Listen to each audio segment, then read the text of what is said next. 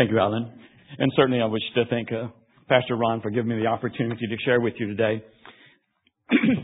and actually, what my, uh, Alan has done is a great lead-in because we're going to be talking about stewardship today. Now, I realize when we, somebody, when you start talking about a message of stewardship, we respond to that almost like we do a telemarketer. We either hang up quickly or maybe in the case today, we stop listening. And I think some of the reasons people do that, that they spell stewardship M-O-N-E-Y. And you know, giving is a part of stewardship. But this morning, I want us to understand that stewardship is a way of life. It affects every decision you make and every action you take. And when we start reading the scriptures, we discover stewardship is a constant theme of scripture. Matter of fact, God introduces and emphasizes the word steward and stewardship in Genesis chapter 1. He tells Adam and Eve that they are to replenish the earth, subdue it, and rule over all the animals. And continue throughout the Old Testament and you see constant verses about stewardship. You turn into the New Testament and Jesus preaches more about and teaches more about stewardship than he does about heaven, hell, and prayer all combined. Half of his parables deal with stewardship. One person has researched and said there's about five or six hundred verses in the Bible dealing with prayer and faith. But there's over 2,000 verses dealing with, with stewardship. So if the Bible talks that much about stewardship, surely we should do. So let's begin by defining what we mean by stewardship. Let's look at Webster's definition. He says the careful, responsible management of something entrusted to us. Two important things about that. One is stewardship deals with management, not ownership. And secondly, we're managing someone else's resources. Now let's bring that into focus and look at a Christian definition of stewardship. It is a way of life in which we regard ourselves and all that we have as a trust from God to be used in His service in the way He desires. So you see, stewardship is a way of life. It influences the way we use our time, talents, our possessions, our abilities, influences everything about us is affected by stewardship. One has, person has rightly said, when you make a commitment to be a disciple of Christ, stewardship is not an option. So let's talk about stewardship. If you have your Bibles, turn with me to Matthew chapter 25, and we'll look at verses 14 through 30. And that's a parable that Jesus talks about stewardship. I want us to look at four principles of stewardship from this passage. And if we apply those principles of stewardship, two things are going to happen. One is we're going to be a faithful and pleasing steward of God. The second thing is that we will be able to enjoy the blessings of God's kingdom, not only here on earth, but throughout all eternity. Let's share that together. For it. Now the word it refers to the kingdom of heaven, going back to verse 1 of that chapter. Now the kingdom of heaven refers to God's sovereign rule. When you and I accept Christ as our Savior, we become a part of that kingdom. We agree to God's sovereign rule over our lives. And we say that we're going to live our life differently. We're going to have different values. We have different purposes, different motivations. And Jesus says, for if the kingdom of God is like a man going on a journey, he called his own slaves and turned over his possessions to them. To the one he gave five talents, to another two, to another one, to each according to his own ability. Then he went on a journey. Immediately the man who had received five talents went and put them to work and earned five more. In the same way, the man who earned two earned two more. But the man who had received one talent went out, dug a hole in the ground, and hid his master's money. After a long time, the master of those slaves came and settled accounts with them. The man who had received five talents approached, presented five more talents, and said, Master, you gave me five talents. Look, I've earned five more. His master said to him, Well done, good and faithful slave. You were faithful over a few things. I will put you in charge of many things. Share your master's joy. Then the man with two talents approached. He said, Master, you gave me two talents. Look, I have earned two more talents. His master said to him, Well, well done, good and faithful slave. You were faithful over a few things. I will put you in charge of many things. Share your master's joy. And then the man who had received one talent also approached and said, Master, I know you. You're a difficult man reaping where you haven't sown, gathering where you haven't scattered seed. So I was afraid and went off and hid your talent in the ground. Look, you have what is yours. But the master replied to him, you evil, lazy slave. If you knew that I reap where I haven't sown and gather where I haven't scattered, then you should have deposited my money with the bankers. And when I returned, I would receive my money back with interest. So, take the talent from him, give it to the one who has ten talents. For everyone who has, more will be given, and he will be, have more than enough. But from the one who does not have, even what he has will be taken away from him. And throw this good for nothing slave into the outer darkness. In that place there will be weeping and gnashing of teeth. Let's pray. Father, in these moments, would you allow us to set all things aside so that we can focus on what you want to say to us? And give us the courage, this wisdom to make decisions this morning that will bring glory and expansion to your kingdom. In Jesus' name. Amen. As we look at this parable, the very first principle we find about stewardship is that God is the owner. God owns everything. Look what the psalmist says. he says, the earth is the Lord's and everything in it, the world and all who live in it. Moses says the same thing in the book of Deuteronomy. He says, to the Lord your God belongs the heavens, even the highest heavens, the earth and everything in it. Now we see God's ownership in this parable as he distributed his possessions to his servants. Notice he gave one five, one two, and one one. He did not give them all the same. And the scripture says he gave them according to their ability. But you know, that is the prerogative of ownership. Owners have rights. It's his property. He can do with it exactly as he wants. What's true in this parable is also, also true in our lives. God entrusts resources to us, but not all equally. For example, some of you in this church have far more influence than others. You may have more influence in your workplace than other people. Some of you are more musically talented or have more natural abilities than others. We come from a wide range of economic levels. We, we can continue that list of inequality, but the point is that God has entrusted to us resources for Him to manage. And we're to use that for His honor and for His glory. God is the owner. Well, what about us? What's our position? Well, the scripture reminds us that the principle number two is that we are managers. God is the owner. He has rights. We're managers. We have responsibilities. God is the source of everything we have. He's the source of our intellect, a source of our abilities, a source of our influence. And here's the key. If we remember that God is the source of everything, and we're connected to Him by faith, we will never run out of resources. The scripture reminds us if we keep the kingdom of God as the highest priority, then God will not only meet our needs, but we will enjoy His great blessings. Think about how much freedom that gives you to know that you own nothing, but have been entrusted with much.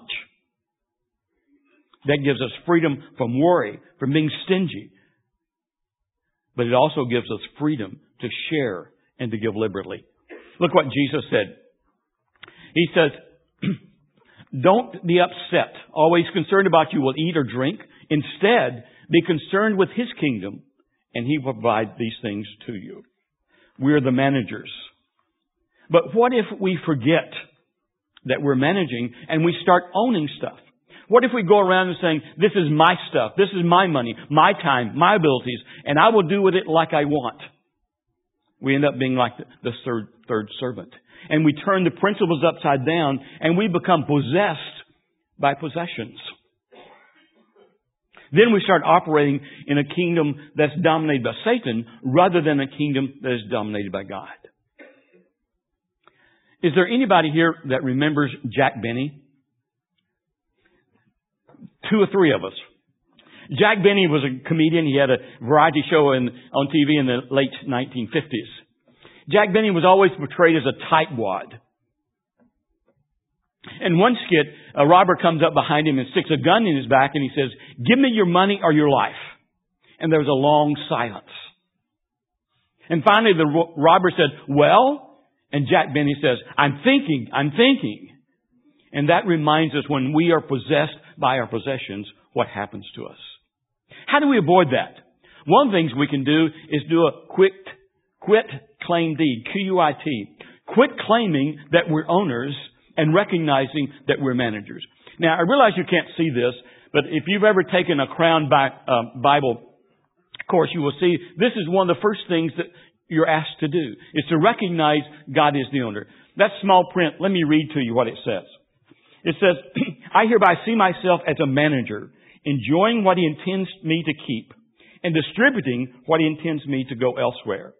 From this point forward, I will think of these assets as his to do without his wishes. I hereby transfer to the Lord the ownership of the following. And I've just simply listed everything. Home, cars, toys, time, talents, everything you have, everything that God has entrusted to you that you acknowledge is His. God is the owner. We are the manager. Well, what do we manage? Well, really, we summarize it. We manage everything. We manage the earth. God has given us the stewardship of the world just like He did to Adam and Eve. And that, in, that stewardship involves protecting His environment, maybe recycling. And so the next thing, next time you're driving down the road and you roll down the window, you're ready to throw out your trash. Remember, a responsible steward doesn't do that because we want this world to continue to proclaim the glory of God. He's given us our body. And so the stewardship of our body means that we are to have good health, nutrition, exercise, sleep. That we're to avoid doing anything that would harm our body, whether it's through our eyes of what we see, our, our bodies of what we take in from a bottle or a needle. He's given us time. So that involves time management. We're to manage our time so that God receives the glory. If you find yourself, Christian, saying, I just don't have enough time to spend a daily time with God, then you realize you're becoming the owner of time and not the manager of time and not being a responsible manager. He's given us material possessions.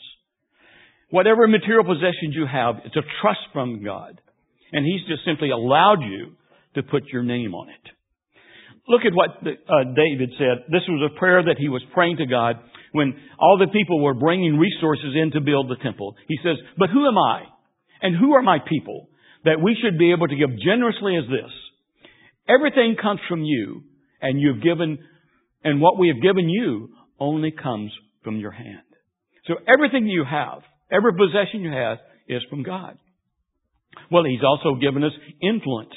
Whether you have influence in this congregation or influence in your job place, influence in your community, you're to use that to bring honor and glory to God. He's given us salvation. That we respond in faith to God. And now we have the responsibility to live by His standards of His kingdom. And a stewardship of our salvation is to share it with other people. The reality is then that stewardship is not just a program for giving. It is a way of life. Everything that God has entrusted to you, He invites us to use in His behalf. And remember this. All the blessings we experience in this world and our heavenly treasures will depend directly on how responsible you manage God's resources. Principle number one is God is the owner. Principle number two is we are the managers. Now there's principle number three that we are responsible to God and accountable. We see the master coming back and he tells his three servants, what did you do with my money? Two of the servants came and said, here, we have doubled what you gave us. The master recognized they were responsible servants. What they did pleased him. So he rewarded them by expanding their responsibilities and then inviting them to come and to share his happiness and his joy. The third servant came. If you remember reading the scriptures, his words condemned himself. He says, I know you. I know that you're going to hold me accountable. But what the third servant did is ignored that. He acted like the owner. He buried it in the ground and he gave it back to the master and says, here is what you've given to me. The master recognized irresponsibility, unfaithfulness, he had betrayed the master's, the master's trust and he took away his talent. And the second thing is, he cast him away from the master's presence in where there's gnashing and darkness and gnashing of teeth. Two points of application we need to remember about our accountability. And that's first of all is that God holds us accountable of how we use resources entrusted to us not how much you have. God holds us accountable of how we use resources entrusted to us, not how much we have stuff that we accumulate in life. Go back to our parable. The first servant had two and a half times as much as the second servant. But if you notice carefully, each one received exactly the same reward. Faithful stewardship is being responsible to God with what He's entrusted to us, not how much we have. Satan often uses comparison to seduce us to unfaithfulness. We look around and we see people with more stuff, more abilities, more money, and we tend to then excuse or exempt ourselves from being responsible. Throughout almost 40 years of ministry that I've shared, I've heard people come up and say, you know, if I have as much talent as those, then I would really be active in the church. But, you know, I just can't do anything. Or some have said, you know, if I had a million dollars, I would really be generous and I would give liberally. And each time I heard that, I would say the same thing. No, you wouldn't. If you are not responsible with what God has entrusted you, then you will not all be responsible if He multiplied it ten times. And why should God give you more stuff that you're not going to be responsible with in the first place? So we are held accountable of how we use resources, not how much we have. The second thing we need to keep in mind is this. Irresponsible stewardship is robbing God. Look what Malachi says. Will a man rob God? Yet you rob me. But you ask, how do we rob you? In tithes and offerings. You're under a curse, the whole nation of you, because you're robbing me. Now, obviously, the specific application of this verse is about giving. But I think the principle applies whether we're talking about time, whether we're talking about our ability of influence, whatever. If we hold those back from God, we are robbing Him. Stewardship reminds us we do not have the right to do with what God has entrusted to us the way we want. The third servant thought he owned stuff. He thought he could do with it exactly what he wanted, and the result of that was dire consequence. And that really leads us to the fourth principle. Every decision we make is a spiritual decision because there are spiritual consequences. Why is that so? Because we're using God's resources.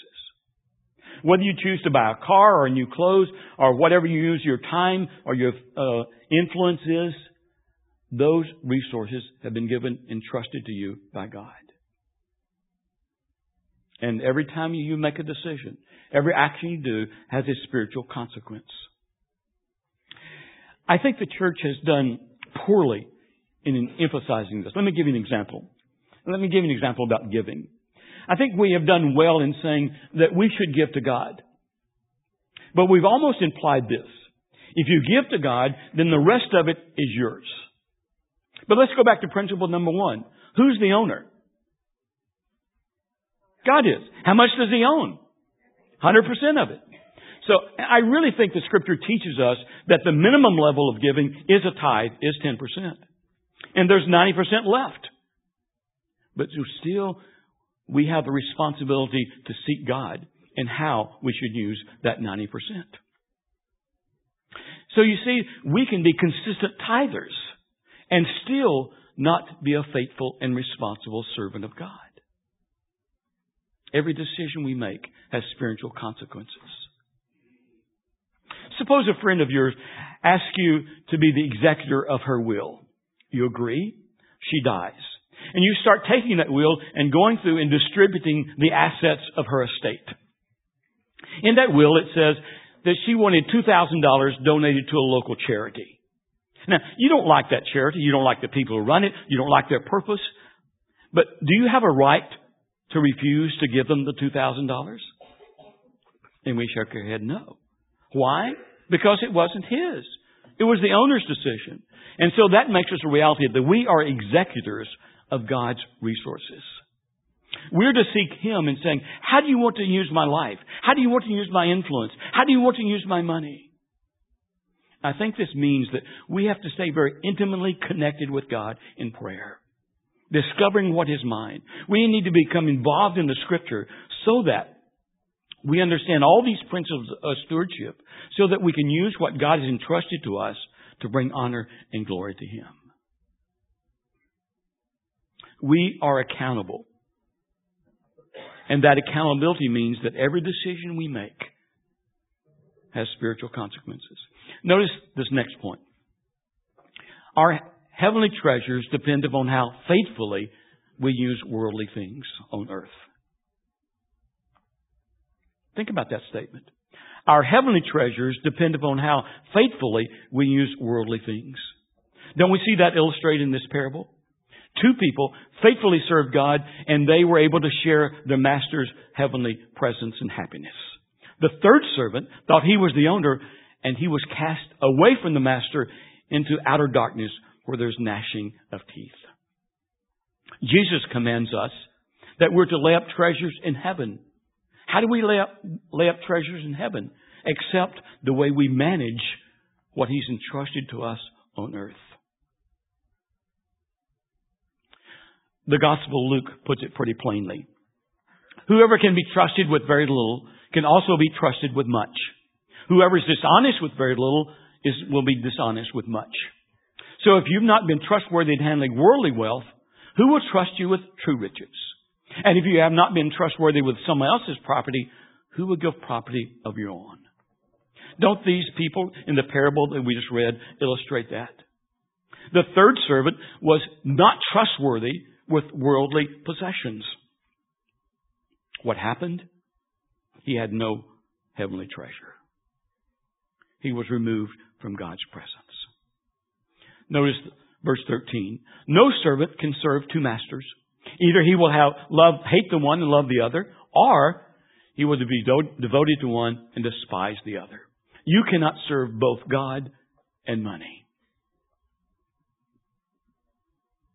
When we attempt to become the owner, we do the latter.